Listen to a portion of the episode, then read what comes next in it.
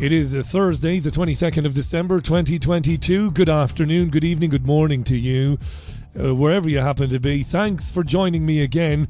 It's Richie Allen, your B B G, live with you till seven o'clock. The final Richie Allen show of twenty twenty-two. Yes, it is. Three days to Christmas. I'll be taking your telephone calls today. I'm very much looking forward to that. Skype and phone calls. I'll give you the details in a moment. Yeah. I'm looking forward to this. I really am. So let's do it then without any further ado. Uncensored, unfiltered. You're listening to Richie Allen on the world's most popular independent news radio show.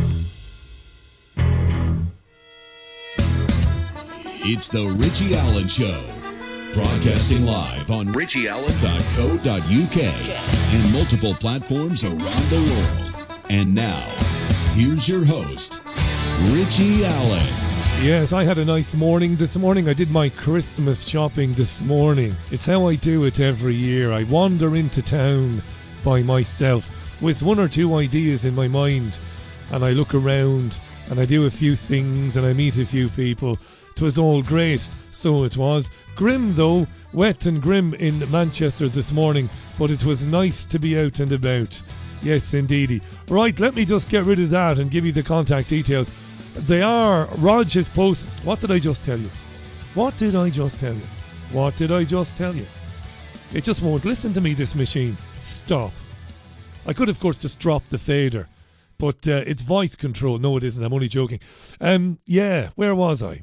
What was I going to say? Yes, Rog did put a meme on the Facebook page with the contact details on there. I'm sure you know them by now. But uh, here they are in case you don't. I'll be taking your phone calls and Skypes in about fifteen minutes' time.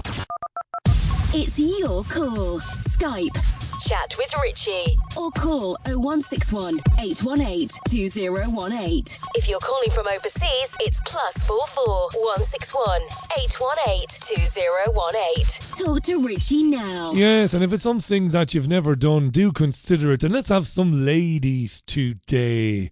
We had a great run with ladies phoning in, and then last couple of phone-ins, we didn't have so many ladies. I like to be diverse, you know. Let's not say that. Let's not use that term. Lots of you asking me about Paul Ripley. That's lovely. I really appreciate it, and so does Paul. Paul is the engineer for the programme. He's the man behind the very successful Fab Radio in Manchester and the Fab Cafe. He's... Uh, An amazing man. Uh, his wife Maxine passed away a very, very few weeks ago, a month ago, less than a month ago, and uh, he's doing okay, I suppose. He's doing as well as anybody who's who's who's gone through something as horrific as that is doing. He's getting there day by day. I went to see him today at the Fab Radio Studios, and he was in good form. Yesterday was a bit of a difficult day because Maxine's birthday would have been yesterday, but he's doing well, and his family are amazing. His sons and daughters and his friends are looking out for him this Christmas. Anybody, I suppose, coming to their first Christmas following a bereavement like that, a wife or a husband or, or, or a loved one, it, it it must be dreadful and fearful. But he's he's getting there. And I know he appreciates that you ask after him, so thanks for doing it. Uh, he, he really does appreciate it. So let me... I'll take the calls in a few minutes' time. By the way, don't panic. The last Richie Allen show of the year. I know you're not panicking. You can't wait to see the back of me for, for, for a week. It's only going to be a week, eight, nine days. Anyhow, it isn't the last you'd hear of me, because if you like, you can join me on Christmas morning. Live, by the way. No pre-recording. I'll be here with you in this chair Christmas morning at ten o'clock for Christmas morning melodies. For the third one, the third annual one. And uh, I have to say, I'm, I can't keep the smile off my face. I'm really looking forward to that. Because the last two I did, they left me in great form for, for, for well, for a long time afterwards. So, yeah, Sunday at ten, Christmas morning melodies at ten, usual channels. Now, something that has been bothering me for a couple of years, and I've spoken out on this. Spoken out sounds very dramatic. In fact, it sounds confrontational, but it isn't. It's not confrontational. I've spoken out on it, but not lately. So let me do it today. This is kind of a word to the wise, I suppose you could call it. You know how the establishment has always provided us with opposition to it? How has the establishment given the people opposition to the establishment? Well, democracy, the political system, right? You and I know this is small beer now. This is something entry-level stuff. Well, maybe it isn't. A lot of people who seem to be aware of the horrors that have been foisted upon us, inflicted on us in the last couple of years. There are people who understand the wrongs of all of that, understand the dangers of the jabs, understand the dangers of lockdowns and the tyranny. But for many, they're still championing various political parties or the political system itself. That's the greatest tool in in in the arsenal of those running the Great Reset Agenda twenty thirty agenda, is that they've always been able to present to the people what seems to be a credible alternative. It took me a long time to wake up to this. I began to wake up to it in the year two thousand two. And that's when I had my epiphany, is a terrible word to use. It's when it dawned on me that the whatever is going on is controlling every side of it. So that's entry level for some of us. For others, they're still struggling to, to kind of come to terms with that. Doesn't care who's in office, and every few years it will appease one side or the other by throwing them a bone and electing their party. I think, in my humble opinion, it'll happen again next year. After twelve years of the Conservative Party in office, Labour will win the election, and probably in a landslide. But the agenda will just carry on as normal without even so much as a blip. That's how it goes, right? Well, in the last couple of years, something else has happened. The establishment has managed to create its own independent slash alternative media, or the illusion of one. And I talked about this in mid twenty twenty, late twenty twenty, because I was stunned by some of the things I was hearing on channels like Talk T V in particular. We didn't yet have G B News. That would follow sometime later. But um, stations like Talk T V or Talk Radio claiming to be the home of free speech. And then G B News followed then. Well, G- Talk Radio has been around a while, but G B News followed then late last year, wasn't it, that we got G B News? It doesn't matter. Anyway, each of them, the Talk T V and the G B News, with mouthy, opinionated, anti-establishment presenters, or that's the way it seems. Both of them doing the same thing. You know, you've got your um, your Dan Wootons and your Piers Morgan. Why do we do that, speaking the plural?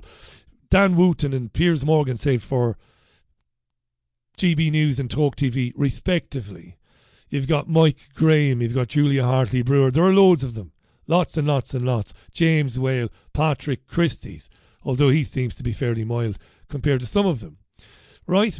Um, and they claim to be the alternative to the mainstream media. Are they getting away with it, is the question.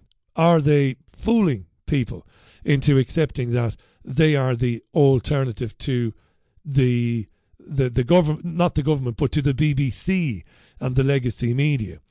Now, Talk T V is owned by News U K, which is owned by News Corp, which is owned by Rupert Murdoch and his son James. So that's when you're watching Julia Hartley Brewer, when you're watching Mike Graham and their various guests, and I want to talk about some of their guests in a moment very briefly. Um, they're owned by News U K. Rupert and James Murdoch, the very same James Murdoch who attended a billionaire summer camp in July with Bill Gates and others. Not a lot of people know this, but Rupert Murdoch has been doing business with uh, Billy Gates and the Gates Foundation for some years. Look it up. Back in twenty twelve, something I spoke about on the radio when I was in Spain, um, it was reported widely that the New York Board of Regents approved New York's sharing of student and teacher information, sharing it to a new national database funded by the Bill Gates Foundation and designed by Rupert Murdoch's Wireless Generation. Murdoch and Gates have been doing business for years, sometimes quietly, sometimes less quietly. So when Mike Graham or Julia Hartley Brewer says that talk radio is the home of free speech in the U K. Remember, they're owned by Murdoch, the Murdoch family, who are in bed with the Bill and Melinda Gates Foundation and have been since, well, even since I took my first tentative steps into radio production, right? So that's um, very interesting. Something like eighty billion dollars given by the Gates Foundation to Murdoch's company, Wireless Generation. And this amazes me, this. So you'll have presenters on G B News and on Talk T V, and will stay with Talk T V, who will use terms like the mainstream media. Have you, have you heard them do this? I find this astounding that they can get away with it.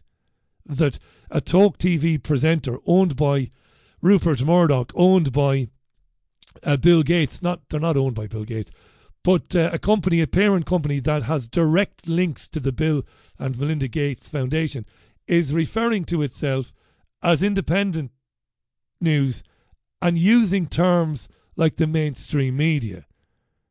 I can't get my head round it. I don't know how successful this is. I think it's very successful, in fact. And stay with Talk T V for a minute. I'm back on Twitter. I'm back on Twitter now. I'm not doing an awful lot with it because I don't expect I'll be on the platform for very long. It won't be long before something will be... I will tweet something or share something and... The, the account will disappear. And um, um, when when that does happen, well, so be it. That, that'll be that. It's happened before. It's happened with, with YouTube and, and, and with Facebook and whatnot. So I've been off for eighteen months, but I'm back on it, and I'm I'm I'm using it to look around, to see, you know, potential guests. I might see somebody I like who's saying something that's interesting, somebody who might be amenable to coming on, where I might challenge them and we could have a bit of a back and forth. So it's been a bit handy like that. And I see a name that keeps popping up in my Twitter feed, and it pops up because some of the people I am connected to on Twitter are connected to this guy. So I will see them retweet this guy, and I will see him, a guy called James Melville. And I see this guy's name and I'm thinking to myself, I've seen this guy on Talk T V a lot. This is Talk T V owned by News U K, by James Murdoch and his father Rupert. And I've seen this guy Melville on there as a commentator, often speaking with an anti-lockdown, anti-vaccine, kind of pro-libertarian, from a pro-libertarian stance, from a, you know, freedom of movement, freedom of speech, all of that. Anti-lockdown, anti, anti-vaccine mandates. And you think, no problem, right? That's okay. But it was nagging me.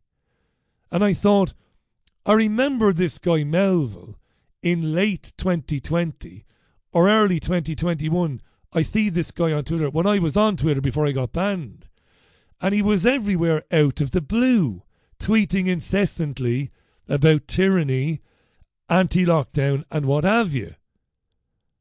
And I thought, okay, nothing wrong with that, no problem, right? But there was. And it snagged at me for days. James Melville, who came out of nowhere in late twenty twenty, early twenty twenty-one, screaming about lockdowns and, and vaccine mandates, was actually a pro-lockdown zealot in twenty twenty. This guy was all for lockdowns, hard lockdowns, and very much scathing in his criticism of the U K government for not doing more to prevent the spread of COVID nineteen. And he was doing this, was James Melville, in the Byline Times. You can look this up yourself on social media. Go to Byline Times or use your search engine to look for Byline Times and James Melville. Now, before I go any further, James Melville has never done me any harm. I don't know him. I've never had a conversation with him. I don't know where he lives. I don't know what he's like. He could be a nice fella. I'm just using him as an example. I'm not picking on him because there are lots of people like him that emerged as some sort of alternative to the establishment, this new independent alternative media during Uh, twenty twenty, particularly late twenty twenty and into twenty twenty-one. So nothing against this bloke whatsoever. at all. It's got to be said, right? I've no reason to be going after this guy, and I'm not. I'm just using this as an example because it nagged at me. So he's on Talk T V all the time now as some sort of um, civil rights commentator, anti the lockdowns, anti the tyranny. Nothing wrong with it. But the problem is the guy was very much pro the tyranny and pro the lockdowns. And he wrote a series of articles in the mid part of twenty twenty, May and June, for the Byline Times, which were very critical of the U K government for not doing more. In one article in May of twenty twenty, the twenty-first of May twenty twenty, he criticised Sweden for its herd immunity approach. He wrote, I'm going to read some of this. Like the U K in the early days of the pandemic, Sweden was one of the only two countries in the world who promoted the notion of herd immunity, a public health policy that has never been attempted in a pandemic in the absence of a vaccine, he wrote, right?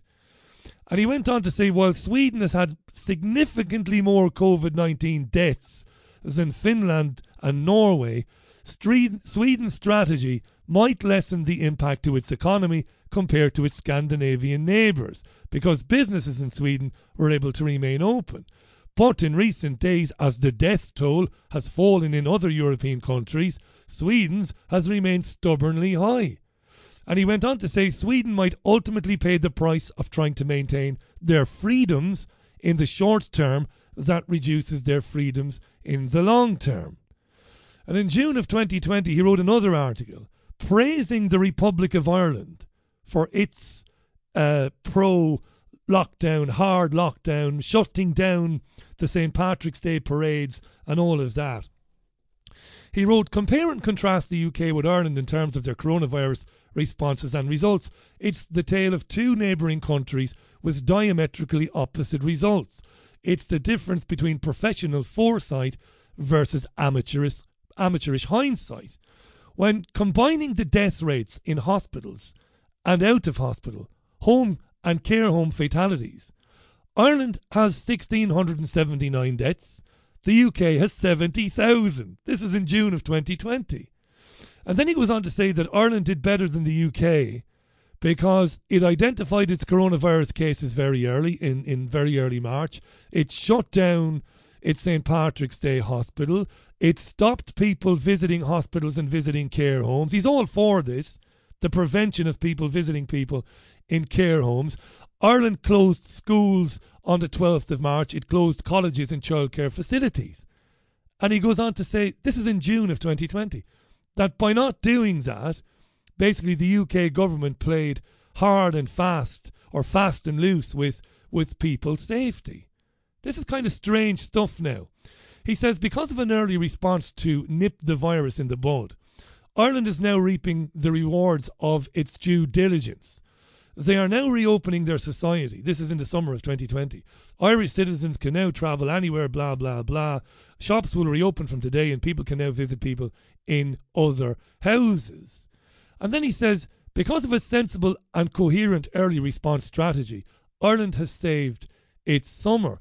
And if you look at this guy, James Melville, on Byline Times, there are lots of these articles where he praises Vietnam in one for hard lockdown, or he praises Australia for hard lockdown. And then in late twenty twenty, early twenty twenty-one, this guy starts to accrue a pretty massive social media following by being all anti-lockdown and anti-vaccine mandates. Now, you've got to leave room for the possibility that the guy might have changed his mind, but did he? It's strange. So let's leave him alone, because I, I don't know the guy. I have no reason to be picking on him. And there are lots of people like him, opportunists, I would argue, who came into the, I suppose, in, into the, the space. You can't call it a space. It's certainly not a, a community. But there is, or there was before COVID, a viable and a growing independent media. Before the COVID thing, there was. I could name people. You know them. They've been on this programme. People who have been for ten, fifteen, twenty years writing about the tyranny where bearing witness to today and warning about it. Warning about it. You know, knowing that this was coming in twenty twenty. twenty thirty, warning about climate change tyranny, warning about vaccine mandates coming in for all manner of things. So there was a viable independent, a real independent and a real alternative media that discussed everything, where everything was up for grabs. But in the last eighteen months, you've got Talk T V and G B News and characters like Mister Melville and others, Laura Dodsworth's another one, on Talk T V, came out of nowhere. In the case of Melville, completely flip-flopped his position on lockdowns and, and coronavirus measures, and now spend their days going on Twitter and basically sloganeering. I'll give you an example. I said I wouldn't spend much more time with this guy, Melville. But this is the sort of thing this guy tweets out now, this Talk T V pundit. He tweeted today, this is a tweet now, word for word. If you think Klaus Schwab, Bill Gates, Tony Blair, Justin Trudeau, Jacinda Ardern, Rishi Sunak and Joe Biden are somehow the solution, then you are part of the problem. What a load of bollocks. Who, who is he saying that to? This guy, James Melville. Who is he directing that to? Who is he speaking to? That's just clickbait garbage, right? Nonsense. And ironically, he tweeted today, a new study found that exercise in almost any amount reduced people's risks of being hospitalised or dying of COVID. And yet, during the pandemic, they closed swimming pools, gyms and sports clubs. More clickbait, more bollocks. But this guy was all for the lockdowns in twenty twenty. So what's going on? It's really interesting to me. And I think because the COVID, this has been a big deal this two years. Like in terms of what the Great Set, Great Reset agenda is, if we think about it from the architect's point of view, the the COVID lockdowns were a big, big move, a big chess move. It's the biggest thing they've done in my lifetime, the biggest move towards the ultimate end goal of enslavement, right? So that that that was a major move, that. And they knew, the people behind it, that there, there has been for fifteen, twenty years since the birth of the, you know, the internet and podcasting and video sharing, there has been th- the growth of a viable, useful, genuinely independent media, where for years men and women came on programmes, uh, made their own programmes and warned about what is coming now. And I think this was in the minds of those who are behind the agenda, those who pushed COVID and pushed the lockdowns. And I think they decided that they had to create or reinvent the idea of what the alternative media or the independent media is. And in that time, we've seen a number of celebrities. We've got Tucker Carlson in the States on Fox News. You know, I can watch a bit of that. It's interesting at times. We've got Morgan. We've got Julia Hartley Brewer. We've got all of these people. And they are being held up somehow as anti-establishment and as the antidote, basically, to the legacy media and to the agenda, when in fact they're not. They're anything but the alternative to what's coming. They're anything but the alternative to the B B C or Channel four and The Guardian. It's an amazing thing to witness, really, when independent content creators with huge followings, I don't have to name them, you know who I'm talking about, were booted off of Twitter in twenty twenty and booted out of YouTube. These celebrities all of a sudden saw their followings grow exponentially, dramatically. And they started to use terms, the, the, the terms that we used for years. Independent media, mainstream media, legacy media, genuine alternative. Really is astonishing. And I've gotten into this, of course, once or twice in the last couple of years. And I leave it there for today. And I don't want to come across like I'm picking on on anybody in particular, but I just thought it fascinating, this guy Melville. And that's kind of classic truth or industrial complex. You know, tweeting out random bullshit like that. If you think Klaus Schwab, Sunak, Blair, Trudeau are the problem, or sorry, if you think there's there's a solution, then you are part of the problem. And that's been liked about five thousand times. That's what they live for, these people. Likes and retweets and clicks. But it's all misdirection. Because ultimately, as we see with Talk T V, pushing Volodymyr Zelensky as some sort of saviour in Ukraine, ultimately, it's a massive distraction exercise. Get people to think that here's the genuine alternative media here. It's now on telly. It's now got its own channel on Sky. It's now got sexy new television studios and mouthy, very opinionated presenters who'll tell you some of what you think. Not all of what you think, but some of it. They'll feed it back to you on gender politics, on on climate change, on whatever. But ultimately, it's the establishment. And they're pushing their own political candidates. Jesus Christ, you've got Nigel Farage presenting for G B News. You've got acting politicians showing up and presenting programmes for Talk T V and even L B C. Politicians on the air presenting these programmes. And now you have a group of, I shouldn't say useful idiots, because the person I mentioned, he might be a nice guy, but you have a pool of commentators who came out of nowhere in twenty twenty, in late twenty twenty. And that's the mini lecture over for today. It's been on my mind a lot, this. I've watched this um, with with great interest and with astonishment, really, to see this going on, to see people like Toby Young, written for The Telegraph for years, friends with Boris Johnson. You know, these guys being painted as the alternative, anti-establishment. It's, it's, it should be laughable, but it's kind of scary, really, because I wonder, are people falling for it?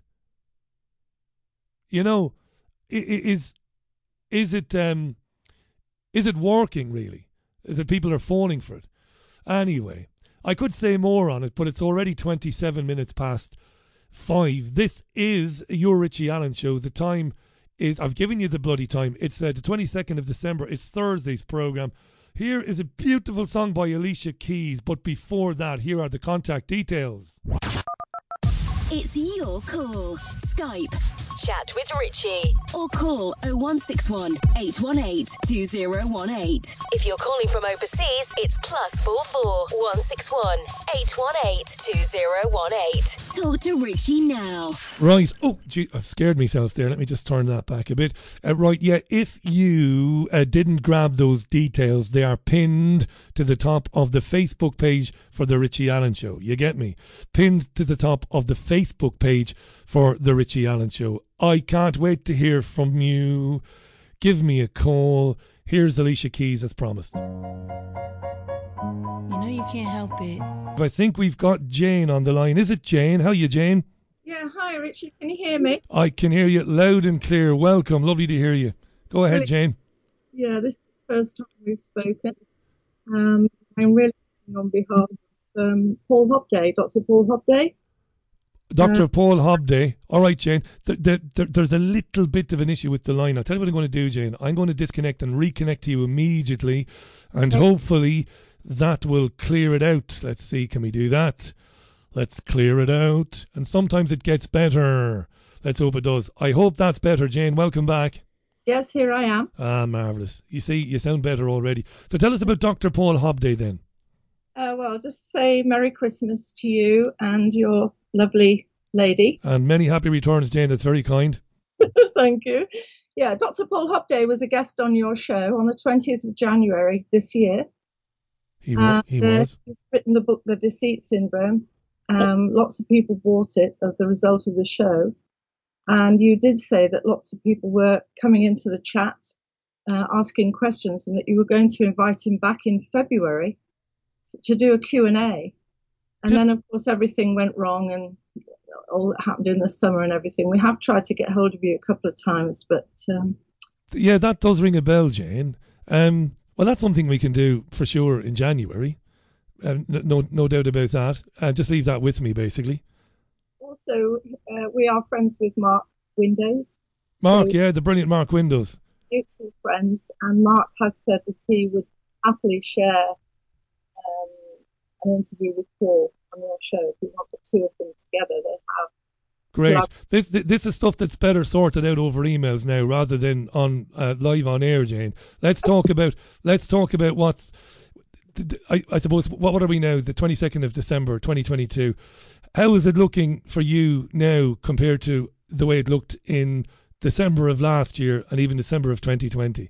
I'm thinking a lot about that because it's been very quiet, I think, on the old COVID front and even on the on the flu front. It's very quiet. I don't know whether to be optimistic about that or to be suspicious that something might happen in early in the new year in terms of, you know, claims about coronavirus variants and stuff like that. What what what do you think? Um, well, I don't watch um, television or listen to radio, but I do get my news from other sources. Right. Actually, I'm firmly um, with Mark Windows on his predictions that this hasn't finished.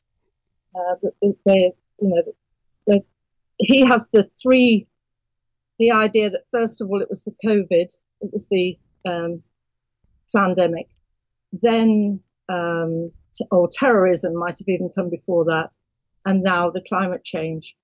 This is what they hang their ideas on, these three separate things. Yeah, I thought I thought that, and I'm glad it hasn't happened yet, but there's still time. I thought a, a major terrorist attack in a big European city or even an, even an English city just before Christmas, I thought something might happen. And it hasn't happened. And let's hope it doesn't happen. They're always doing these false flags. Yeah, around Christmas time. There's been so many of them, particularly in the last seven or eight years. Well, th- before the COVID, we, we had a lot, didn't we? We had Germany, we had Paris, um, to name two. We had Belgium uh, as well. Yeah. Oh yes, I mean it's um, it's what they do. They follow the uh, Solzhenitsyn rules for radicals, and um, you can almost predict when they're going to happen. Yeah. Because it's not necessarily to the day or the hour, um, but yes, lots and lots and lots of false flags over the years. We've been lied to for so long. And these people are, I mean, this is actually what we're living through now is a war between good and evil. A psychological war as much as anything, Jane, right? Yeah. Yeah. And and it's broken a lot of people.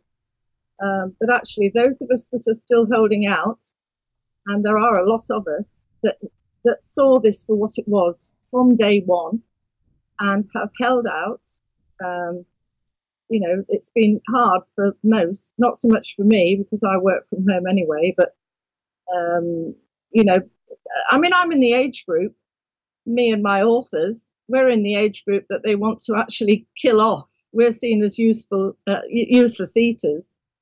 And yet we're very productive. You know, I'm sixty-eight. Yeah. Um, I don't know how old Paul Hobday is, but he's definitely in his sixties. And you know, my other author, Christopher Chance, he's eighty-two, as it happens. He doesn't like to tell people that. You've let the cat out of the bag now, Jane. There's no um, going back. He'll, he'll really be angry with me about that. But, you know, we've lived life and we've seen a lot of stuff. And we can tell, all of us, when we're being lied to. It's so easy to see. Well, they've been attacking... I don't want to use the term the aged. I don't want to use that term. But there's been an obvious demonisation of educated senior people who have lived life and experienced life. And it's ironic because anybody who's travelled around the world, they will know that in pretty much most countries and most cultures, senior people are revered and they're trusted and they're often... you know, people who are turned to, to you know, settle disputes or uh, go to for advice. But in this country, and the media has played a big part in this, they've been demonising seniors for years, haven't they? Yeah. Yeah. Um, and in, in uh, I think somebody recently said that the pagans wanted to uh, take back the term um, an old crone. A crone. The word crone means a wise woman. But actually, if you think about it, it's been that's been a derogatory term for as long as I've been alive. You know. Well, you've, you've educated me, Jane. I didn't know that. I, I would have imagined crone was a negative. Um, As we've been led to believe. Yeah. It's, it's like everything that's good for us has been um, denigrated, denigrated. Um, everything, all, all the plant life and everything that's good for us. and we've been led down this allopathic route, route for medicine. Um, but yeah, I don't, it, I mean, this is such a huge subject and I could talk all. Yeah, for hours and hours and hours. Yeah, I hear you. But I'll tell you what I will do, Jane. Um, I'm a man of my word, so we'll, we'll organise Paul to come back on. I do remember Paul. I've been yeah. struggling to remember him, but it's coming back to me now. It's yeah. just when you do everything, when you do the production and the interviewing and all of that, it's not that you forget people, but recall in terms of, what did that gentleman say? Um, what were we talking about? I'd have to look at the the diary and the notes, but um, I'll definitely, I'll, I'll definitely do that, yeah. Syndrome. You bought it from Amazon. I would have sent you a copy. Ah, that's right, yeah, yeah. Now you see. Yeah, that's brought it home now. Yeah, yeah, that's right. No, Jane, look, um, leave, leave it with me. Um, I'll do that. Great first call, really interesting. You're absolutely bang on to talk about the denigration of seniors. Um, you know, a lot of... Because we know, we know what... You know, yeah. Actually, just last point, across all of society, they're actually getting rid of what Doctor Bob Gill calls legacy memory. They're doing it in the N H S, in all... everywhere, government, local government, you know, uh, social services, everything. Getting rid of people, when I say rid of, bullying them out of positions yeah. that held for years. Anybody who knows how the job should be done is bullied out or got rid of somehow. Okay? And they're le- we're left with people who don't have that memory of how it should be done, who don't know how the N H S was back in the day. That it was for us, paid for by us, free at the point of use, you know, free at the point of need. Yeah, but it wasn't. Again, th- that's something that an- annoys me. Not you, you don't annoy me. But this thing that it's free, it isn't free. Every working man and woman in the country has paid for it and repeatedly paid for it and, you know, often never really used it, thank God. But that's the thing, you pay for it. And you, you said something there about seniors being... kind of um, painted as useless eaters and, you know, let's get rid of them. I mean, it's amazing, even before the COVID thing, I remember a lot of talk about, oh, things are tough because people are living longer. You know, that, that's, t- that's I, I shouldn't say dangerous language. I don't want to be accused of, of being um, woke, but um, but that's what they were trying to do. You know, oh, the your your grandparents have had a great time of it. They just won't shag off and die now. But you've paid for years and years and years and years. And the contract was that you did that so that you could retire and be looked after in your retirement. And that means that you get medical attention when you need it. And um, you don't have to worry about heating your homes uh, in winter uh, and all of that. But that's all gone by the wayside now. But not only that, Paul, uh, uh, Richie, sorry. Yeah. Uh, I've raised two generations of children. One, my own, my own children. And then my daughter, who works for the N H S, who happens to be a single parent, asked me to step in and look after her children while she went to work. So in my so-called retirement, in my dotage, I've been parenting another generation of children. And so I have been very useful for society. Well, of course you have, because the yeah, people people can't get childcare. Oh, and we don't yeah. want strangers looking after our children. You see, the, gov- the government, you know, whoever's in ch- charge, they want to break the family up, okay? Um, so we're all nuclear families. Hardly anybody nowadays has anybody within the family they can turn to. The elderly live far away from their children, you know. Quite uh, often, the, yeah.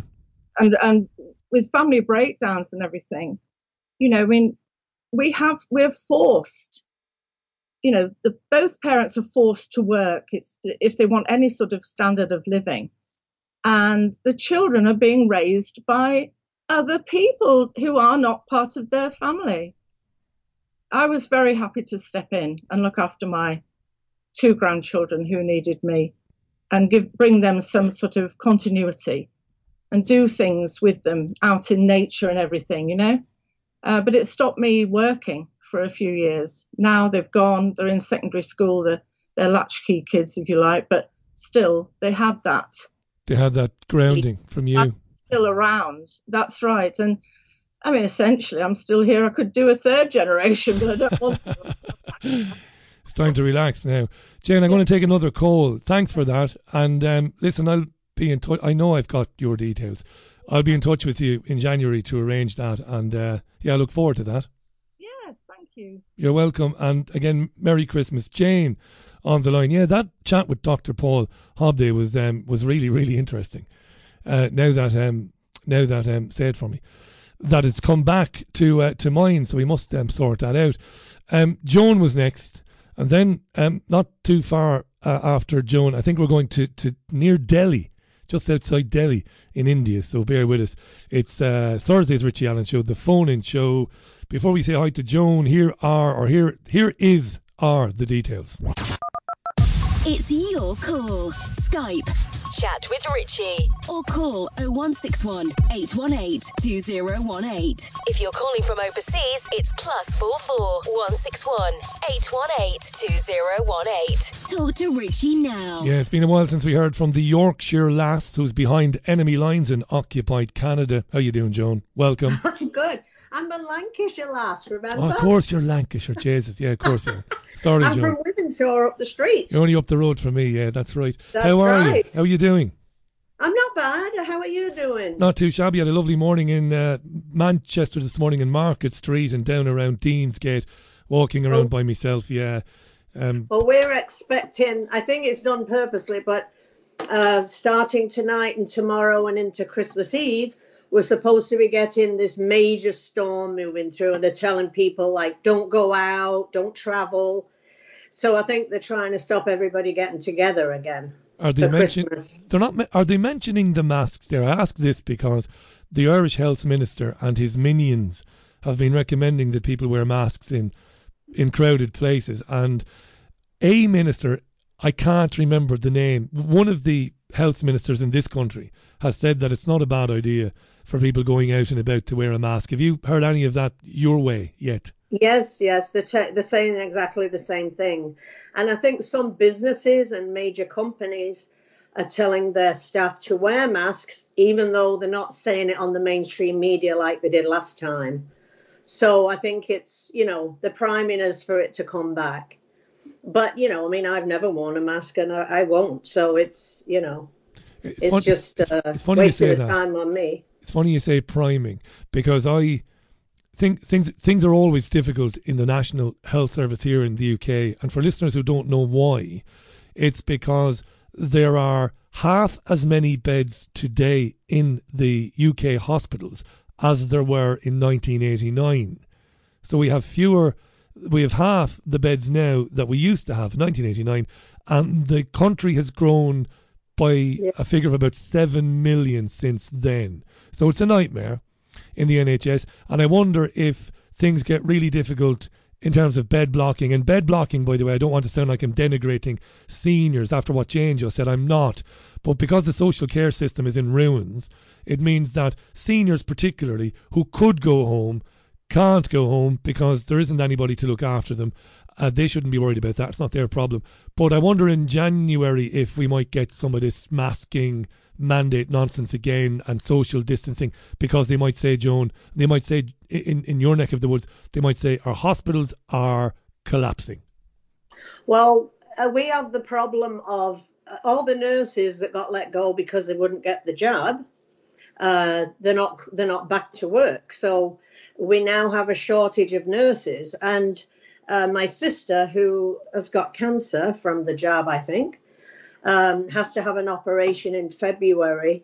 And and the, the cancer that she's got is rare and aggressive.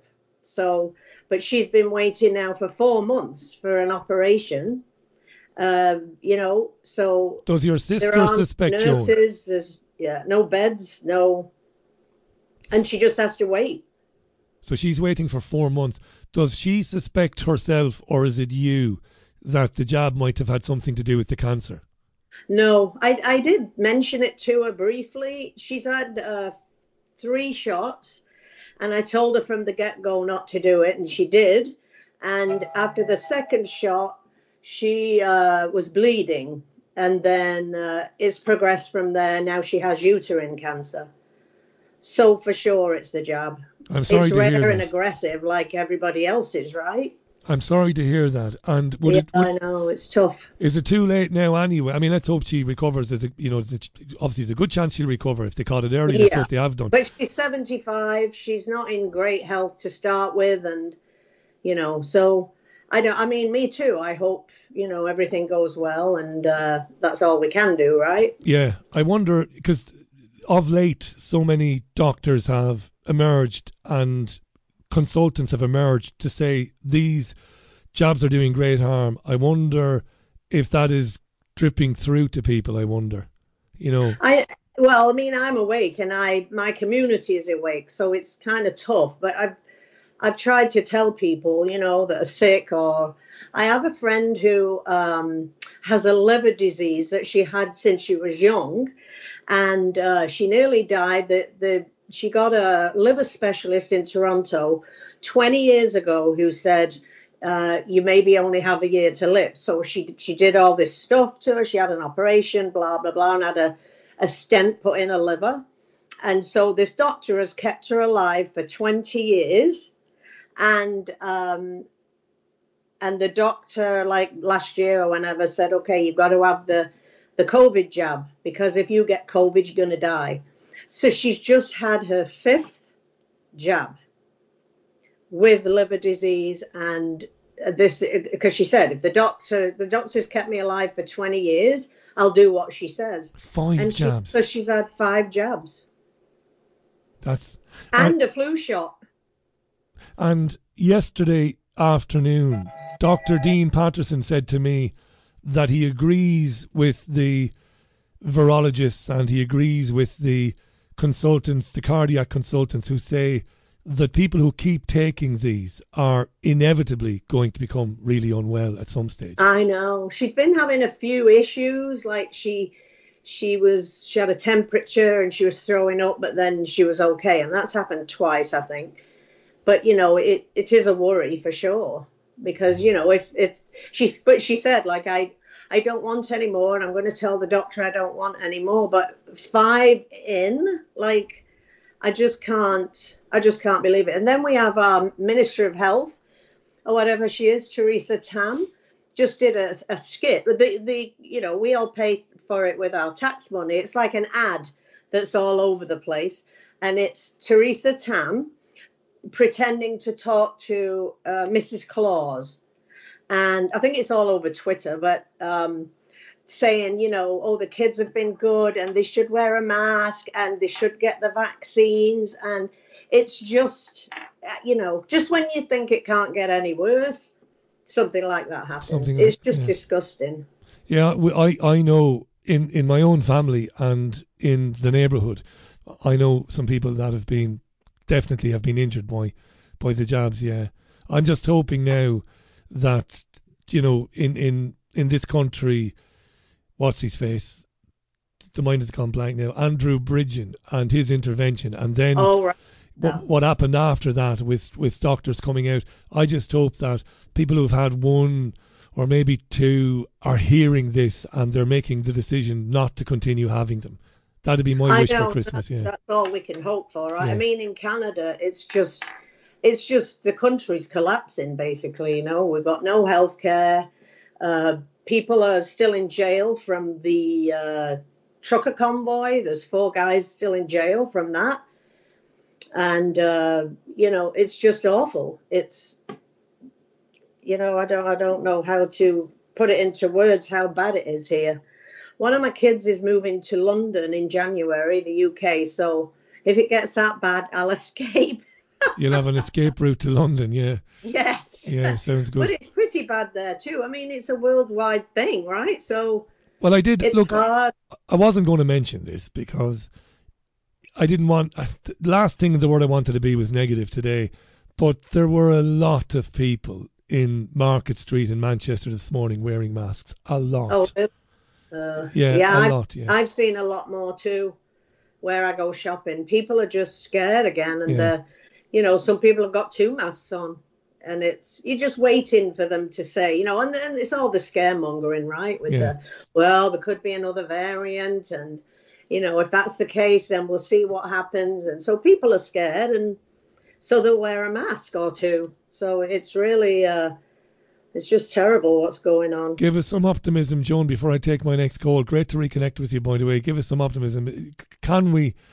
By we, I don't mean, you know, you and me. I don't mean th- the indie media, but people in general. Can we, in twenty twenty-three, make a serious move, a serious pushback against this, do you think? I think so, yeah. I, I do believe that. I think we're, we're going to win. I more and more people are waking up, and people are, you know, there's either going to be everybody wakes up and fights, or there's going to be two a two-tier sort of system where the jabbed and the the asleep people will go one way and the awake people will go another. Because here there's like communities set up, there's schools, there's there's all kinds of, you know, growing food, uh, you know, uh, herbal stuff. It's just uh, amazing. So it does give me hope, and I I can't spend so much time anymore listening to videos and yeah, good people talk, because it's too much. It does my head in, right? So yeah. I, but I am hopeful, and uh, we just have to carry on, right? Absolutely, amen to that. Listen, Merry Christmas to you, Joan. And, yes, same uh, to you, and ha- and your your lot, and happy birthday. I share the same birthday. We're New Year's Eve, you and me. Yeah, and I'm a New Year's Eve baby too. With and Sir Alex Ferguson as well, New oh, Year's Eve. Okay. Yeah. And believe it or not, Steve Bruce, our, our former skipper, he's New Year's Eve as well. Uh, oh. Stubborn goats, stubborn goats, John. Yes, that's what that's we are. Right. And have a have a lovely time. And to all our family of listeners, I wish you all a Merry Christmas and a great twenty twenty-three. Brilliant, Joan. Thank you. Joan in Toronto there. Lovely to hear from Joan. We've got Himanshi coming up in a moment. Himanshi's uh, just outside of Delhi. Would you believe it? It's been a long time since we've spoken. Uh, Indian lady, remarkable woman. Just before we say hi to Himanshi, let's hear a Christmas tune. Because it is Christmas, isn't it? Well, we'll hear from Himanshi in about ninety seconds then. Jingle Bell Rock. Jingle Bell Rock. Bobby Helms and Jingle Bell Rock on Thursday's Richie Allen Show. Hello, Himanshi. How are you? Hi, Richie. Am I audible? I tell you what, that is one sexy microphone you've got there. It's uh, bloody good, so it is. Remind our listeners, it's it's been, it must be two years since we've spoken. Right. You, I think more than two years. More than two years. You're not far from Delhi, am I right? Uh, actually, I have shifted now. I'm in Chandigarh. And where is that uh, geographically? Where is it? Uh, it's in northern India only, so it's also not too far away from Delhi. I've shifted due to my studies. Ah, right, yeah, because of course you've you've been studying for the last few years. You've been at university. Right. What What are you studying? Uh, I'm pursuing my master's in English literature. In English literature, fantastic. And how far into the process are you now? How much more time do you do you have? Uh, actually, I am currently in my first semester, so one and a half years more to go. One and a half, and then you'll have a master's in English Lit, and right. Presumably after that, the next time we speak, you'll be lecturing at Cambridge University. No, no. Why not? That would not be the case, certainly. Why not? But let's see what happens. And if you do, I'll take a trip down there and buy you a beer. So, sure, so, sure. So how is uh, Dipanshu, your brother, by the way? Uh, he's doing good here. So only like I have shifted to Chandigarh, but my entire family is in Gurgaon only. So they are doing well. Lovely. India has been in the television. It's been on our T V screens a bit lately. There's a lovely television show on the B B C, which um, where where where celebrities who are older, senior celebrities, they go to India and to other countries to um to see if it's um a nicer place to retire, if it's a more healthy place to go and retire and live, and if it's more affordable. And um, it looks wonderful. Some of the places they've been, they've been to Delhi. Uh, it just looks like an amazing part of the world. Anyway, let's talk about all the COVID nonsense and the lockdowns. What What's it like where, where you are at the moment? Are things pretty much normal there? Right. So for the past few days, it has been in the news that the cases of COVID have been has been rising in China. So we have been told to wear masks in public places wow. and also to take the necessary precautions. Everything was fine two days ago, but uh, ever since the news uh, ever since the news came that uh, the cases have been rising in China, particularly, And uh, there have been rumors that the lockdown might get implemented again here. You're actually kidding me. So, so at the moment, they've told people that they must wear masks. It's not a recommendation. It's an order, is it? Yeah, it's a recommendation. It's a recommendation. So people won't be arrested or fined if they don't wear Not them. For now, no, Not but for I now. like it's certain that will happen soon as well, because we know what is their ad- agenda. So I am sure that they will again bring the mask mandates and the precautionary dose mandates as well, because for like for now, uh, everyone was advised to take at least two doses of the vaccine. Yeah. And now uh, they are ruling out the third one as well. Some people have gotten the third dose as well. Some people have gotten the third dose. Now, you are mm-hmm. aware, because you've got a big brain on you and you keep an eye on international news, you know that people are getting very ill in this country, people who have had the jabs. Not everybody, mm-hmm. but a lot of people. Is there any of that where where you live? Do you hear about any of that, vaccine injuries?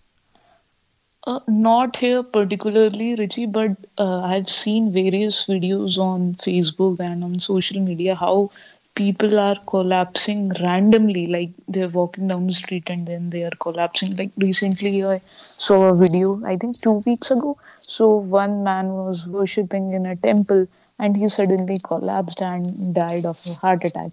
And then people who regularly go to gym and do physical activities, they are yeah. collapsing all of a sudden, especially those who have taken Covishield, which is um, AstraZeneca. So the AstraZeneca shot has been named their Covishield. So, yeah, so that, I think that particular vaccine is very dangerous, and the cases of cardiac arrest and heart attacks have been on the rise. This is amazing. Very frequently, um, if you Google uh, heart attacks in India, you'll see how many people are, are dying of uh, heart attacks and cardiac arrest. And some countries have withdrawn the AstraZeneca jab. Yeah, yeah, I read it. And yet they're still uh, giving it in India. I read in it India. long ago. Yeah. Yeah, but still, uh, and uh, very intriguing, uh, the fact is very intriguing that the vaccine which was available here, uh, mostly the, the major vaccine that was available here predominantly was Covishield only. Uh, I, I think we had three vaccines which are available, which are still available here. Uh, Covishield, Covaxin, and there's one more, uh, Sputnik. Uh, so these three were uh, three are available here, and the one which is available, uh, like which is available in uh, excess, that is uh, Covishield only. So people tried to get uh, Covaxin. Covaxin was manufactured in India only, but uh, but uh, that was not available as frequently as it was not available dominantly, and so people had to take um, Covishield and uh, Sputnik too. Did you worry at any stage, Himanshi, that you might struggle to attend lectures? Was there any danger uh, about the vaccine? Yeah, that's the issue. Uh, so most of the people that I know, uh, they have told me that they took the jabs not because they Um, wanted uh, wanted to take them, but reluctantly they had to take them unwillingly because of the uh, protocols that were laid down by their offices or by educational institutions. So they did, uh, did not uh, want to take the jabs themselves. It's just that the protocols were made, so they had to be, so they had to take the shot. So they were so, yes, coerced. I think in the future, yeah, yeah certainly. But um, uh, I hope people will uh, now th- that I talk to people, I think they are becoming more aware about everything that is happening, and I hope they will resist all the mandates that are about to come. Please God. But yeah. I also um, fear that what will happen is, Uh, the Hunger Games Society comes here and we are not able to resist. There's this deep-rooted fear that I have. What if um, everything that basically David has said is coming true? It's coming true, eventually. Word for word. Yeah. Let, let me so ask you this, this is important. What will happen so if people will not resist? So I also fear the consequences as well. The consequences will be the Hunger Games Society. I've never asked you this question. I should have asked you before. Is there an independent media in India like there is here in the U K? Are there men and women making podcasts where they are challenging what's happening? Uh, I think there are, but uh, those are not quite reputed, and they uh, obviously uh, they don't come to the limelight. Right. They, uh, there are some people, there are some journalists that I know, there are some people I know who try to raise this concern of the vaccine mandates and everything of the New World Order, but uh, they don't come into the limelight, and obviously they are suppressed by the mainstream media. You've um, you and Dipanshu, because it was I think it was Dipanshu, your brother, who got you into it. You you've been a, a, a big reader of. of the books of David Icke for many years, and and, and watched these talks and these videos. And um, I, I was I was thinking of you actually when the European Union countries, the Schengen countries, the twenty-seven, the twenty-six, when they unil- unanimously, when, when they all decided to ban David from travelling in Europe. That's astonishing stuff, isn't it? Crazy. Yeah, right, right, right. So I, I think Dave, uh, David also... Um, Uh, I think we also signed the petition for him to, like, there was this petition, I'm forgetting about that, but I think we also signed a petition to remove the ban of him traveling to several countries. Yeah. So that was very astonishing. We were also very taken aback by the fact that he's not allowed to travel to certain places because of what he speaks and what he does. So in a way, they're trying to suppress what he's trying to say. And that becomes abundant. So ba- basically, Orwell's nineteen eighty-four is... Yeah, out, but it's right good though, isn't it? When you think about it, it's, it's a good thing. It does it does this, it does the agenda more harm, because when you ban somebody, everybody wants to know why, particularly right. people who didn't know so much about David Icke. It's kind of like, why are they banning this guy? I never heard of him. Let's have a look. Let's find out what he's saying. And then it, I've got to ask you this too while I have you on the line. It's great to chat with you, by the way. Uh, old pal, yeah, not so old, things. I'm older than you. But tell me this, um, I remember, I'm going to get this wrong now, but there's a lovely story about university. Did you adopt a dog that you met at university? No, uh, actually, Richie, I uh, take care of strays ah, so, that's uh, right. in Gurgaon, like my hometown, and here as well. So uh, there are various, uh, there are innumerable stray dogs that I take care of. So they come to my house, they eat and sleep. So, and also at my university as well, and uh, my previous university from where I did my bachelor's, I used to take care of them. So in a way I have adopted them. So, so, so some of them sleep at my place. I provide them food, shelter, blankets and everything. But I haven't adopted anyone per se, but they are part of my family. They're all your family. It's wonderful, yeah. Isn't it? I saw a photograph some years ago. It must have been yeah, on Facebook or somewhere. Um, and it was beautiful. I had uploaded one on Twitter, I think. Yeah, that's right. Yeah. So you're still doing that. You're still helping with uh, the stray dogs. Yeah, I still do. I, like, uh, ever since I've moved to Chandigarh, it's been almost three months now. So I miss the strays that I have back yeah. at home. And But now now uh, here I've made new friends at the university and also the place like it, around uh, near my room as well. Lovely. The place where I stay. Hey, listen, just I'm, I'm just going to take another call, right? It's been great catching up with you. I hope you don't leave it so long to uh, to call back in. I know you're you're a few yeah, actually, hours ahead of us. Uh, what happened, uh, I tried to contact you. Uh, your Twitter account recently, I think it was restored. So um, it was down for almost one point five years, I think. Your yeah, Twitter something account. Like that, yeah. So I had no way of contacted you, and I also tried looking for you on Facebook, but I couldn't find your page. I think that was down as well. Yeah.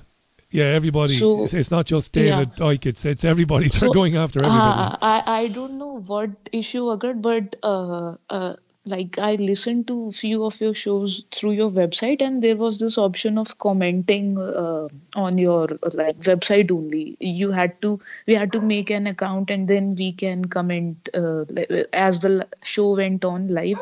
We could comment on the uh, this this live chat, I think. Yeah. So I was not able to. I don't know what happened, but I was not able to make my account, and I was not able to comment yeah. there as well. I can explain so that. So there was. I tried to contact you. I was trying to contact you for I, I don't know, for uh, more than a year, but I wasn't able to.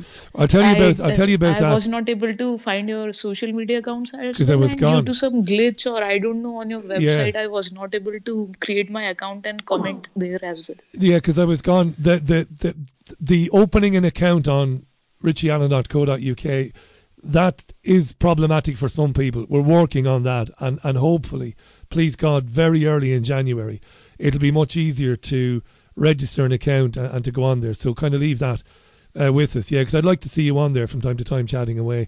But sure. listen, can I can I wish um, um, all the very best to you and to Dipanshu.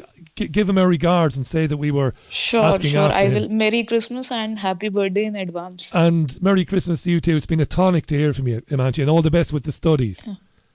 Yeah, thank you, Richie. You're thank very you. welcome. And bye for now. And thanks for looking after uh, the stray dogs as well. What an amazing character. Himanshi called the programme about seven years ago. It wasn't, it was about a year old, the, the show. And I must have done the very first phone in. And would you believe it, Himanshi got through. She was sat with her brother, Dipanshu. And they were living near Delhi at the time. And the reason she rang up was to demand that David Icke go out to Delhi and give a talk out there, because people in that part of the world, it's extraordinarily expensive to come to the U K or to Australia to see him. So she came on to vehemently demand that uh, that David come to uh, to Delhi. It was brilliant. I'll be back with more calls in a moment. Colds, seasonal flu and respiratory diseases, we all get them. By now, you've probably heard our advert for Immunex three sixty-five about fifty times. And for those of you who went ahead and bought from us, I would like to say thank you. Hi there, this is Eamon, the founder of the business, and I'm delighted to be able to tell you that for twenty twenty-three, we have managed to reduce the price of Immunex three sixty-five. And finally, it is also available in Ireland. Also in the new year, we'll be adding new products and the long-awaited newsletter for both subscribers and customers. As a startup business, the support from the Richie Allen Show and all its listeners has been incredible. And on behalf of myself and all those behind the scenes, I wish you a happy, peaceful Christmas and an exceptional new year. Thank you. And I got to say, Eamon from immunex three sixty-five dot com is an absolutely top guy. He really is. And he supports the independent media, not just this programme. So I've said it before, if um, getting uh, an immunity supplement is on your mind, get over and have a look at his website and consider using immunex three sixty-five dot com, because he does support the independent media and he's a really good guy. And I can endorse him. I don't endorse anything else. But he's a lovely fella, is Eamon. And thanks to him, uh, again, not just for supporting us here, but supporting other independent media content creators too. Now, here are the contact details. It's your call. Skype, chat with Richie, or call oh one six one, eight one eight, two oh one eight. If you're calling from overseas, it's plus four four one six one, eight one eight, two oh one eight. Talk to Richie now. And I do think we've got Donna on the line. Hello, Donna. Well, hello. Can you hear me? Oh, loud and clear. Thank God. How are you? Doing well, Richie. How are you? Merry uh, Christmas. Merry Christmas. Been ages. Where, where, remind us, where are you calling from? Anchorage, Alaska. In Alaska. Anchorage. My God. Well, it's obviously snowing up there.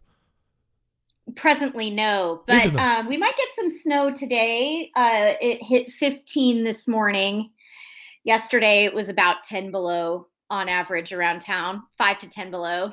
ten below, Don. I'll tell you why, because last week it reached eleven below here. It doesn't do that very, very often. And of course, it was blamed on climate change, obviously. But it doesn't. So it was minus eleven, and I nearly died. You're talking Fahrenheit? Uh, Celsius. Yeah. Ah. Oh, well, God, yes. Oh, yeah. It, it would be worse. So, yeah. No, no. It wasn't anywhere near as bad as it gets for you, I don't think. Let me look at my... Uh, Look it up. Thermometer and see, because I have to. I don't think in Celsius. I People failed. Are probably going to think I must be some kind of moron. No, you're not. I'm the moron. I failed. eleven below Celsius is like five above zero Fahrenheit. Yeah. And so when we had ten below, that would have been about minus twenty-two to twenty-four. In, no, minus yeah, twenty-four. In in, Celsius. in yeah, you you were right. It's worse. I, my mathematics is absolutely diabolical. Minus twenty-four. Holy God. Yeah, thermal underwear. Yeah.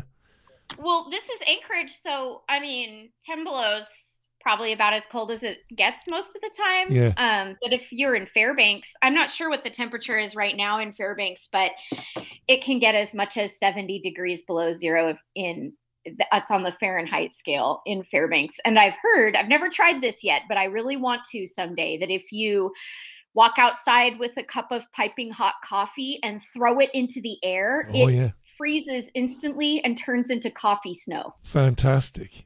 Turns it into would co- be really fun to watch. Turns into, what What do you call them? Snow cones. We call them something else. But yeah, that would be quite, I, I think I've seen that on television before. I mean, that's ridiculous. That's the sort of temperature, if you do get lost, if you happen to be out walking or something and you your navigation system goes all right, you're dead really, Donna, within a few minutes, right? You're not going to survive out there in minus seventy. That's crazy. Well, there are multiple strategies people have, but I mean, you do have to contend with the fact that that, that is really dangerous weather. Yeah, so if you're traveling, somebody was joking um, on a teleconference yesterday at work um, that they're getting ready to drive down to Soldotna, and somebody said, oh, well, you better be careful, because if you break down on the side of the road, it's going to be very dangerous. And she said, yeah, she said, my dad told me to bring a spare tire. Uh, that way, if we do break down, we, we can light the spare tire and stay warm for a while. For a few minutes. And hope hope that rescue, the cavalry arrives, yeah. That's yeah. scary stuff, Donna. That is scary well, stuff. I first moved here from Hawaii. I lived in Hawaii. I went to college at U H Manoa, and I, um, well, I, for a period of time anyway, I went there, and then I came up here and worked on a proposed project that never got built, the Trans-Canada Pipeline. I was a survey archaeologist when they were working on uh, uh, permitting that project. And uh, my very my very first crew supervisor archaeologist is a woman who is now deceased, God bless her soul, uh, a lady named uh, Doctor Carol Gelvin Raymiller.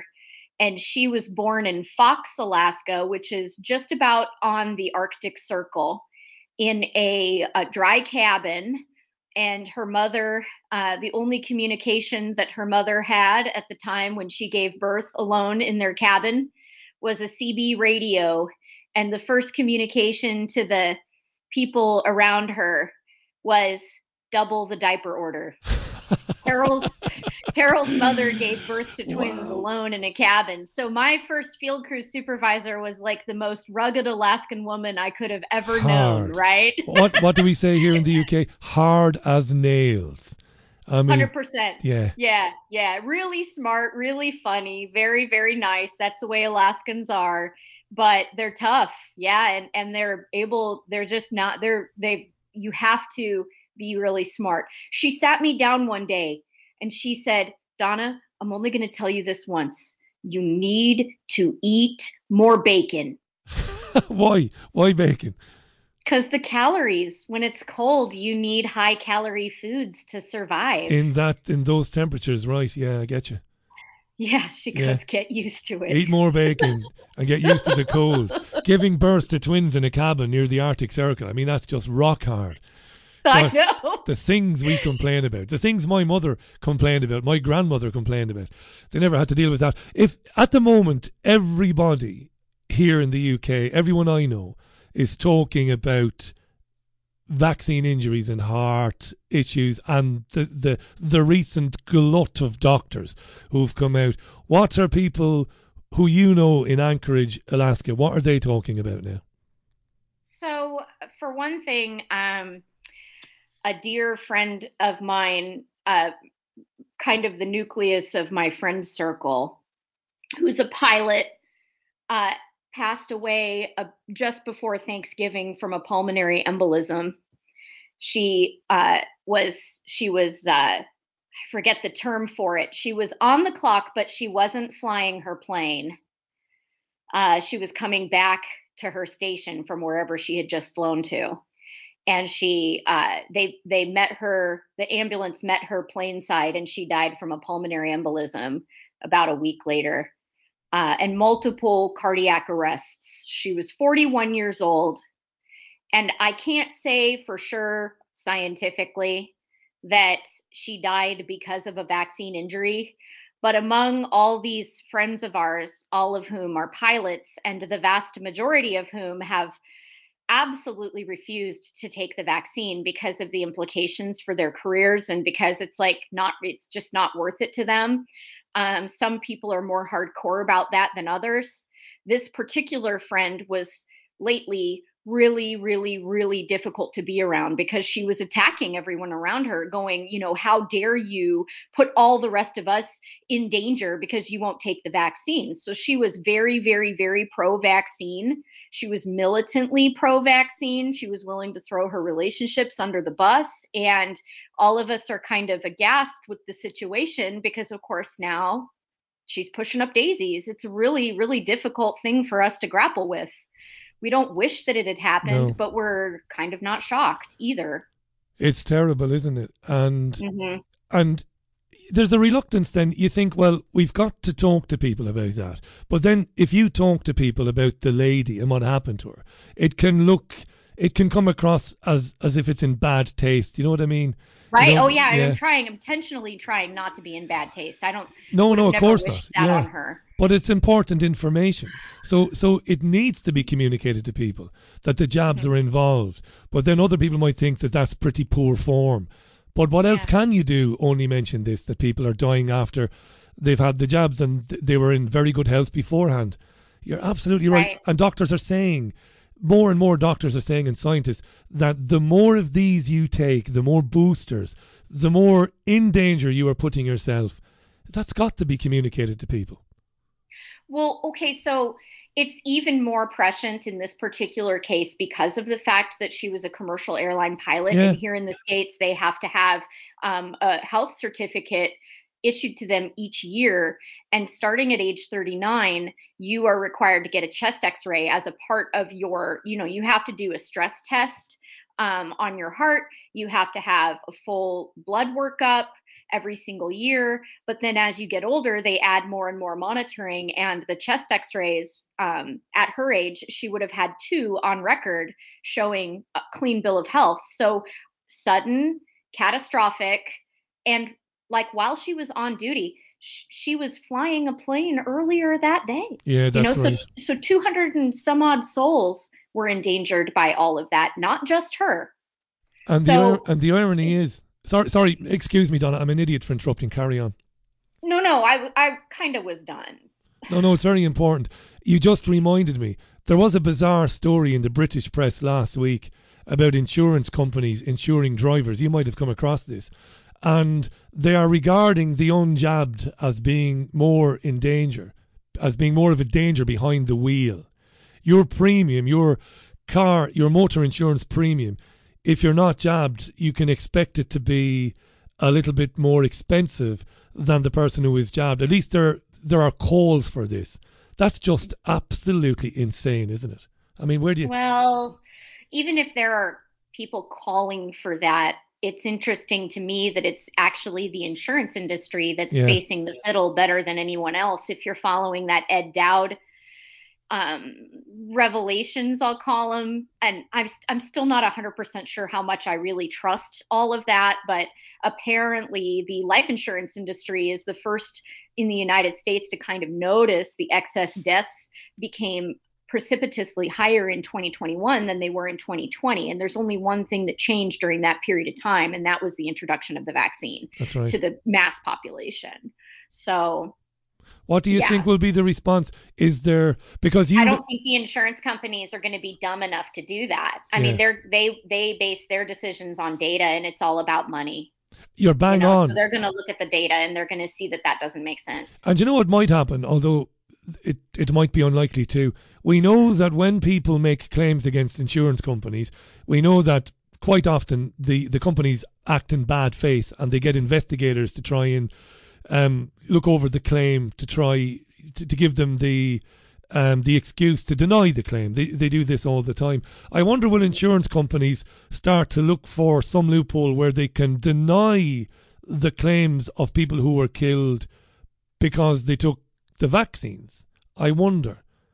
You know, That's an interesting thing, isn't it? If you're a health insurance company, or a life insurance company, I should say, and you see all of these claims coming in, and you're always looking for some excuse to deny the claim and not, not pay out. I wonder, will somebody suggest, well, maybe we shouldn't pay um, life insurance for people who died. Maybe they shouldn't have been stupid enough to have these jabs. Yeah, well, you know, I think I would recommend, if that's a concern, and I, I guess you're right, it, it might be something to just be aware of. Yeah. I'm no insurance uh, professional, but I, I, I personally have made insurance claims before. I've looked into making an insurance claim on my homeowner's policy, and I've definitely done one or two or five on my auto insurance on occasion, right? Right. And in every single one of those cases, it came down to whether or not the claim that I was making was covered under the contract or not. So I would say, don't be blind.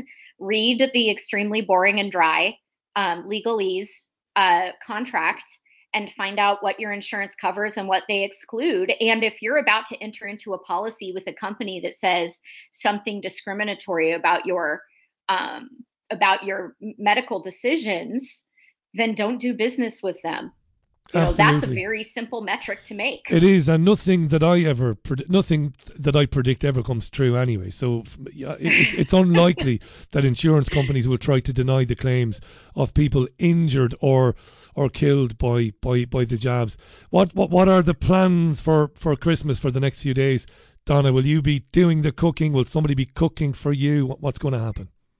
Well, I'll talk about Christmas in a second. I'm really glad you brought up the vaccine stuff, because I wanted to bring up a few items for your listeners' attention here in the United States, because it is my area. This, I have been interested in medical freedom, in parental rights and medical decision making way before the COVID stuff started. In fact, dating back to about twenty fifteen, when for the first time I discovered or was told by my sister that um, that there are certain childhood vaccines that contain aborted fetal stem cells. And I responded to my sister by saying, that's the stupidest thing I've ever heard in my entire life. I am going to prove you wrong.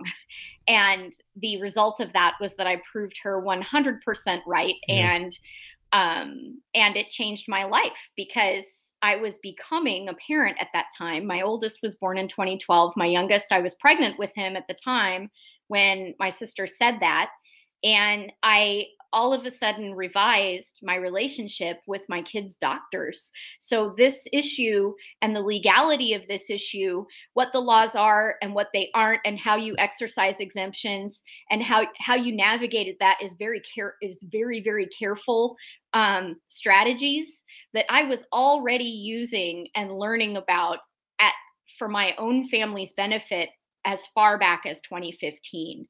So today I found out, um, basically through a Substack article, Naomi Wolf brought it up in somebody's Substack, um, that uh, Louis Gohmert and Ronnie Jackson, um, those are Republican representatives in the Congress, have introduced a bill, H B ninety-three sixty-six, which will strip pharma of its immunity for vaccine injuries.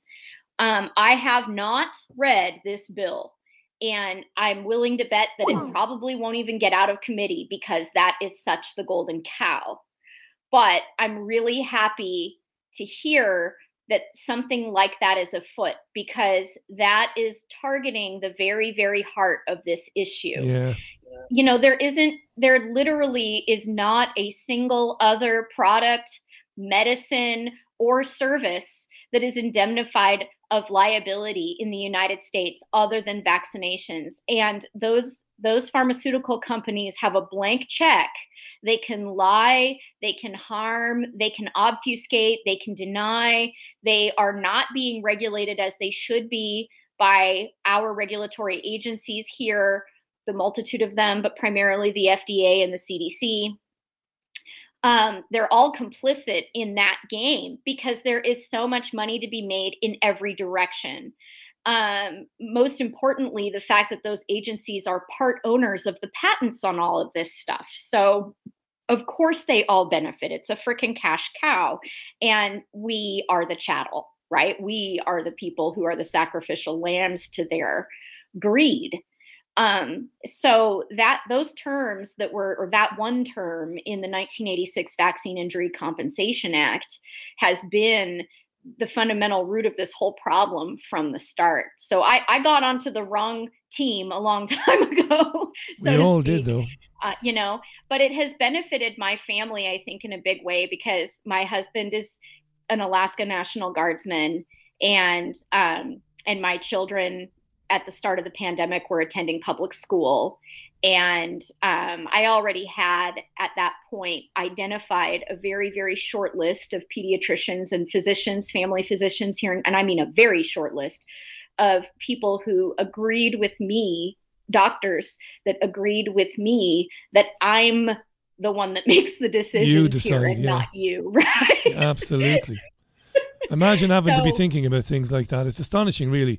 The, you know, the idea that a, mo- a mother would have to think, well, I've got to find um, a good doctor now, you know, who's not going to make any trouble when we don't have these shots or those shots. And on yeah. the on on the, the, the companies being indemnified, I've I've had one or two people on the programme recently who've been injured badly by the jabs, and they are pursuing the legal avenue. They're going down whatever roads they can to try and find, um, if it's possible, to, to, to render that agreement between the government and the pharmaceutical companies, to render it null and void. So please God, there's something in that, um, uh, Donnie, you know. Let's. So I'm I'm going to have to take some more calls. I've only got a half an hour left, but I but just briefly for Christmas, you're in the most idyllic location. What are you doing? Are you looking forward to it? Okay, so we're gonna um, we always take a trip to one of the many places that tourists like to visit, only we only go in the winter when there's no tourists. So right. um, this year we're just going to take a short drive an hour south to Seward, and we're going to stay in a little condo with a few friends, and we're going to go ski, um, a, a maintained, a groomed ski area. There's a bunch of kids involved in all this, so there's no backcountry, no avalanches expected. Uh, just easy peasy skiing on groomed trails in Seward. That's our plan this year. So, and the skiing is marvelous. We got uh, like almost thirty inches of snow in Southeast in the last two weeks. So the skiing is fabulous right Beautiful now. Beautiful skiing. I've never something I've never done. No, never, never, never. I, I went to Interlaken many years ago. Had the opportunity to ski, decided not to. Went for a swim in an Olympic swimming pool instead. I've always regretted it. Maybe some time in the future. Um, fantastic call, Donna. Merry Christmas to you and yours, and thanks for sharing that information with us. You too, Richie. Brilliant. Merry Christmas. You too, and God bless. Amazing. Donna in Anchorage in Alaska. How cool um, is that? I'm going to take another tune, and then Amy is next. Amy is next, yeah. I asked for ladies to call in, didn't I? I think the ladies have answered. Yeah, it's twenty-seven minutes to the top of the hour. Great calls this evening. It's fantastic. This is Thursday's Richie Allen Show. It's the final Richie Allen Show of twenty twenty-two because it's Christmas, right? But I am doing the Christmas Morning Melodies programme again this Christmas morning, Sunday at ten o'clock, uh, between ten and noon. So I can't wait for that. So keep that in mind. Hello, Amy. Are you there? She is there. Hello. How are you? I'm okay. Um, oh, excuse me. I'm trying not to sneeze. I have the cold. You have the COVID. You have the COVID nineteen. Get off well, of this live stream. COVID. I'm joking, the by cold. the way. Everything is COVID, Amy. You can't stub your toe. You can't scratch behind your ear. It's got to be COVID. Where, where, where are you, by the way? You are very correct. I'm in the. Um, I'm on Vashon Island in Washington State. In Washington State, so you're on the far west of the United States. I am. I'm right up at the corner. So we've had Alaska, we've had Anchorage, we've had Donna, now we're over the other side. Yeah, and she's right. It's very cold. My window was actually frozen shut this morning. Um, we got it down here too. We got to like eighteen. So for you guys, I don't know what that is Celsius either. Minus uh, two hundred seventy-two. There you go. Couldn't be as bad as that. But yeah, it, it'll be blooming cold. Wow. It's, it's. Do you know what? It never ceases to amaze me. And it's because of my age, because I'm forty-seven. It's so incredible for you to be like, if I flew to your house now, I would be going as far as I could before I would start coming back. It, you couldn't be any further away from me yet. It oh. sounds like you're next door. It's amazing, really. Oh, that is amazing. You're right. Yeah. Um, that we sound so close. I um, but we're not that far. No, we're not. See. Anyway. Anyway, the world is round, by the way, just in case any of the flat earthers are listening oh, I in. Love that. I'm such I a love child. That. I'm such a child. No, l- listen. Anyway, look, you're welcome, and now you have the floor. So, uh, what would you like to I say? I really, um, I don't. Uh, well, I have so much, but too much. But um, really, what uh it prompted my call was I watched a documentary last night, um, on YouTube, and it's called "A Dangerous Idea: The History of Eugenics in America," and I was astounded, and I thought you might, I actually thought of you while I was watching, and like, Richie should talk to some of these people.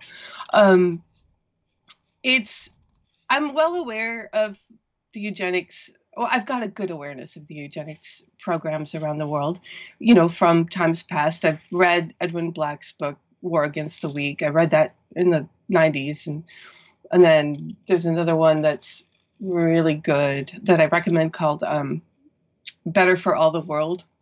And that title actually comes from a letter from one of these, you know, big players in the eugenicist world, uh, you know, where it's like, it'd be better for all the world if these people don't go. But what really... If, these, pe- the if things, these people are bumped off, you mean? Yeah. Or or sterilized. Or and sterilized, that, that's, yeah. And what I found so interesting in watching this documentary last night was that they literally said, I mean, back then, they're talking about it, the panel. They said, well, if we can vaccinate people, we can sterilize them too. That's how they got away with it. You know, after the um, the smallpox thing where it became, they were able to mandate that in the early nineteen hundreds, I believe, in America. Um, then they they just said, well, if we can do this, we can do, th- we can sterilize too. Like, it's not a problem. And they tried to make it real. Uh, anyway, it's fascinating, and there were so many the authors on this. I just thought you might want to contact. One hundred percent, yeah, because there is a there there is an opinion, and, and it's pretty widespread among even among physicians. They believe that the jabs will interfere interfere with with with uh, fertility. They're convinced. Exactly. Yeah. Exactly. Yeah. Exactly. And and I mean, and we did it. I mean, everybody's. We know that it was done to all sorts of different people. And it wasn't, you know, I mean, Black people and Native American people, um, people that were considered feeble and yeah. stupid, um, people that couldn't pass an I Q test. It, it, it.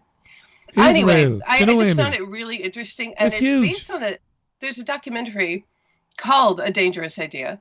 Um, and they show clips of it in this panel. I can send you the link to this YouTube. And then, then they talk to like the filmmakers and then two other authors.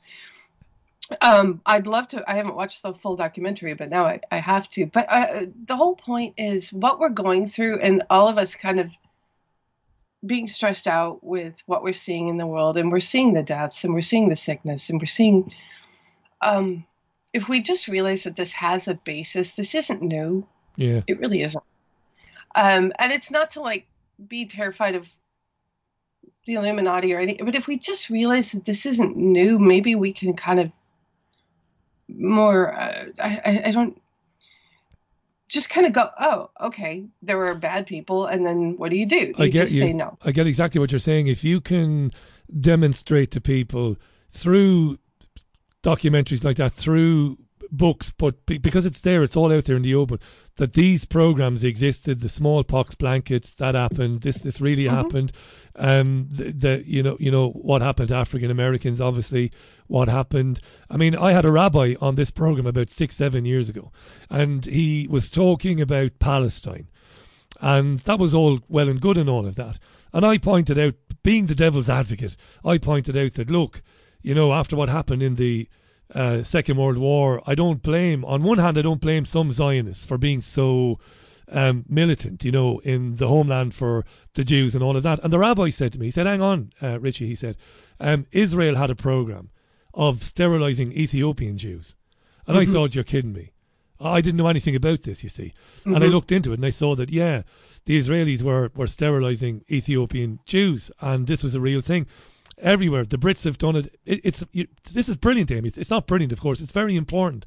It's it's been happening for forever and a day. And why yeah. would why would it not be uh, continuing? Why would some group or other not be doing it now when they're talking openly about the climate crisis that's coming and uh, the fact that there are too many people on Earth? Yeah. Yeah. And that seems to be, and I think for whomever this is, it's there's too many people for the way we want it to. We don't feel safe. We want it. I, I just think if they can, I, I do think they are trying to change the fabric of reality if they could.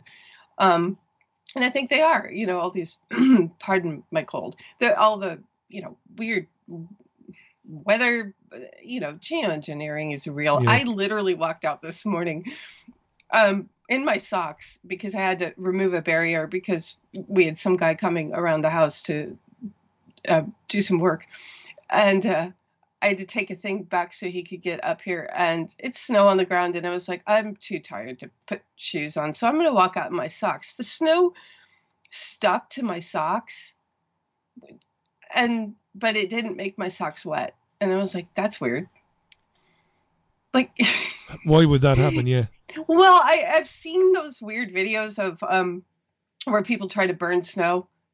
I, I, have you seen this? It, it's silly. It really is. And I don't know what I think, but I have tried to do it. Like if you gather up, if you get snow and they're saying the snow is now fake or it's made of something different, um, it does not, not melt when you try to burn it. It sort of turns black and smells funny. And it was so funny because I was like, I grew up in the Midwest of the uh, the U S and we were used to snow, and usually if you walked out in your socks, your feet would get really, really cold and your socks would get drenched. Right? Yeah, makes sense to me. Yeah. Well, they didn't. Even this morning. Anyway, what I'm saying is whatever is in the air, whatever's in the geoengineering, whatever's, there's just a lot of stuff out there. And it's definitely a, um, I think all these people think that they have a, a like, we can make it better. We can change it. We, we can, yeah, yeah. Do you know, do you know, it's funny you mentioned geoengineering. When, back in March twenty twenty, right, in the height of the first lockdown, when nothing was happening, I yeah. put photographs on social media because I knew nobody would believe me. Um, the the crisscross patterns were everywhere in the sky, mm-hmm. and nobody was yeah. flying. There were no commercial flights. Right. Where is it coming from? And I asked um, somebody who, who who said to me, "Oh, what a what what a, what a crock." There there is a guy. There's always a guy. There's a guy who um, walks his dog. And he's very friendly, but he thinks that this radio show is just silly and crazy. And ah, it's good, he says, that all the lunatics all get together and share their theories. So he's not a censor, but he thinks we're all nuts, you know. And one of the things that drives him crazy is this uh, chemtrails thing. During March twenty twenty, I said to him, look up at that. Where do you think that's come from? And he's like... Uh, what did he say? Well, he had no answer. Just none. Well, I said, no, there are no planes. There is no... Manchester Airport is closed. There are no commercial flights out of Manchester Airport. Uh, by the way, Emmy, Manchester Airport is a massive airport. It's a gateway mm-hmm. airport. I, what's going on? Where's that coming from? Yeah, you see? And uh, anyway, sure, he changed the subject, as they generally do. But of course it's happening. It's going on every day. And it's the one you see. It is the one that the the perplexed, my friend Jean Ann Crowley, refers to people who don't know the things we do, or they do know them but they're turning a blind eye to them. She refers to them as the perplexed. Um, geoengineering is the one that they really do think is bat shit crazy, excuse me. Yeah. They they that's crazy. No. Yeah, that's crazy. Well, and it does sound bat shit crazy. It, it sounds it, bat shit crazy. It, it does, and it took me a while, but honestly, the um, it was about twenty years ago. I remember um, you know, driving in Washington, we'd, we'd always have a long drive at Christmas, and we'd be coming down south to go see my partner's family. And um, I just started noticing that, like, the sun was white, and I was like, like really bright too. Like I was like, I can't. I remember it being golden. I, and I would talk about that, but I didn't know yet about geoengineering. I didn't know. I hadn't really paid attention um, to any of that stuff. I had noticed the clouds in the sky because my whole family is like. We talked about the weather. You know, when I grew up, it, we were just like, oh, those clouds are coming in. Okay. Yeah. You know, so I was really used to watching what storms were coming. And, but so I noticed that the clouds looked different, but I had not heard, you know, about spring. And, but I noticed that the sun was always white and the with light wasn't soft. Warm. Yeah. Yeah. I'll tell you what. And, tell you, go, sorry. Go, go ahead, Amy. Go ahead. No, no, no. I, um, That's it. No, no, just on this, the thing that convinced me it was a genuine programme was when I interviewed a guy called Bruce Douglas from Maui. And Bruce mm. is a really lovely guy, he's a scientist, and uh, he had no interest in any of this. But he began to do soil samples for yeah. for periods of time during these heavy spraying um, sessions, let's call them. And Bruce was a doubter. And he started doing all of these uh, tests, and he came back and said elevated levels of all sorts of heavy metals, but including barium and strontium. strontium. That's right. And he said it can't be otherwise explained because in the soil, there, these are five, six times the levels we should expect to find in the soil. And that did it for him. And he said, well, it, it's got to be. Can't be coming from... And, and of course, the bee colony uh, collapsing with a bee dementia. Yeah. Because of aluminium, or aluminum, as you crazy Yanks call it. It's aluminium. Aluminium, I have. I, I love to say that just because to me it sounds so funny. It sounds aluminium. Ridiculous to you. Aluminum. Bloody Yanks. Hey, listen, I'm going to take one more call before I before I do go. What, what yes, about what please. about Christmas? Um, What's the plan? You've got the snow I'm anyway. I'm not doing, uh, I'm doing nothing. I'm pretty much on my own. I'm just having a quiet... Quite nothing, um, and enjoying that. But I want to thank you for um, your show and all your music. I, I want to say this. I love every time you put on music. I'm like, oh my God, what a great song! Oh my God, I, I love your music. I love your taste in music. And I've only heard one of your Christmas melody morning melodies. Um, I missed last year's, but I'm gonna try again this year. I, it, it, that was so fun, the first one. Yeah, and I really enjoyed um, just, it. Yeah, it, it you just do a. That is lovely to have your your joy and your sadness and your depression and your angst and your music and just the way you do everything. Thank you so much and really, really happy Merry Christmas. Thanks, Amy. It's a beautiful thing you said there. I really appreciate it. Merry Christmas to you too, and I hope we speak again. Okay. Great. Thanks, Amy. Uh, lovely that. Yeah, just for balance there, um, there, there, there are people who think that my musical taste is absolutely diabolical. So just for, just for a bit of balance, but that's a, a lovely thing, uh, for Amy to say. Thank you, Amy. I do believe we've got Cliff on the line. Is it yourself, Cliff? Hello. Get, I'm just trying to turn you off so I don't. Yeah, turn me off. Yeah, turn me off in the background there. Bloody good to hear from you, pal. How are you? That's it. I think I'm here, Richie. How you doing? I'm I'm brilliant. I just got to say this. Uh, Cliff is a gentleman, a scholar, and a huge supporter of the independent media. And he's been very generous and supportive of the Richie Allen Show for many years, and Sue too. So thank you, pal. I'm so glad that you called in. Well, I'm I'm happy to support you, Richie. Uh, I'd say uh, without you, uh, I would have probably, you know, had the jabs or... You know, my grandson would have had the jabs and I just wouldn't have been where I am now, you know. So, uh, and that's all down to you and the guests that you have on. So I owe you a lot. And it, and it's what I give you is not enough. Uh, I wish it could be more. It's but more it's not than enough. enough. Well, thanks for saying that, buddy. It's more than enough. So um, what's going on with all of these doctors coming out? So well, many of them. Well, uh, f- funny enough, um, I haven't been too well lately. Um, I've been struggling struggling with my hearing. So um, I went to the doctor's and he said to me, can you describe the symptoms? I said, sure. Homer's a fat bloke and Marge has blue hair. I, I, I thought myself, if you can tell shit jokes on the radio, then that's good enough, good enough for the rest of us, you know? Fantastic. Uh, yeah, I, I, thought, I thought I'd be uh, struggling to get to, to, to call in tonight. Because I heard on the radio earlier, there was um, a truck, an articulated lorry overturned. It, it was uh, full of Vicks Vapor Rub. Uh, thankfully, there was no congestion for up to eight hours. You see, I do love those jokes. This, this, shit, this isn't, this they're isn't, really no, shit. They're not. This isn't fake laughter. I love these pun, yeah. punny jokes. Yeah, well, well, absolutely I, brilliant. I bought, I bought myself some Viagra as well last week, and Go I on. thought it might make me turn into James Bond, but it didn't. It just made me Roger Moore. Enough. This is a family show. Yeah, yeah. Anyway, yeah. So all these doctors. Well, I, I've I've found in. I, I I don't know whether or not. Um, yeah, this is all kind of. You you never know, Richie, because you can't trust anything, can you?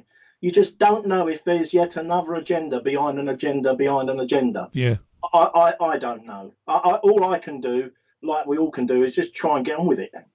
Uh, what else can you do? Uh, I, I take note that things are coming out and people are starting to realise, I'm sure, um, I, I, I spoke to a fella that I haven't seen for a year. I was I, I've got a little uh, rent an industrial unit. I was working there the other day, and I saw a fella I hadn't seen for a year, and he was telling me that he's not been around for a year because he he had uh, two AstraZenecas, uh, and he on the second one he blew up like the Michelin Man. Good God! And, yeah, and uh, he's not been able to work for a year. Uh, he said he knows another person uh, who has had similar, and he still can't work.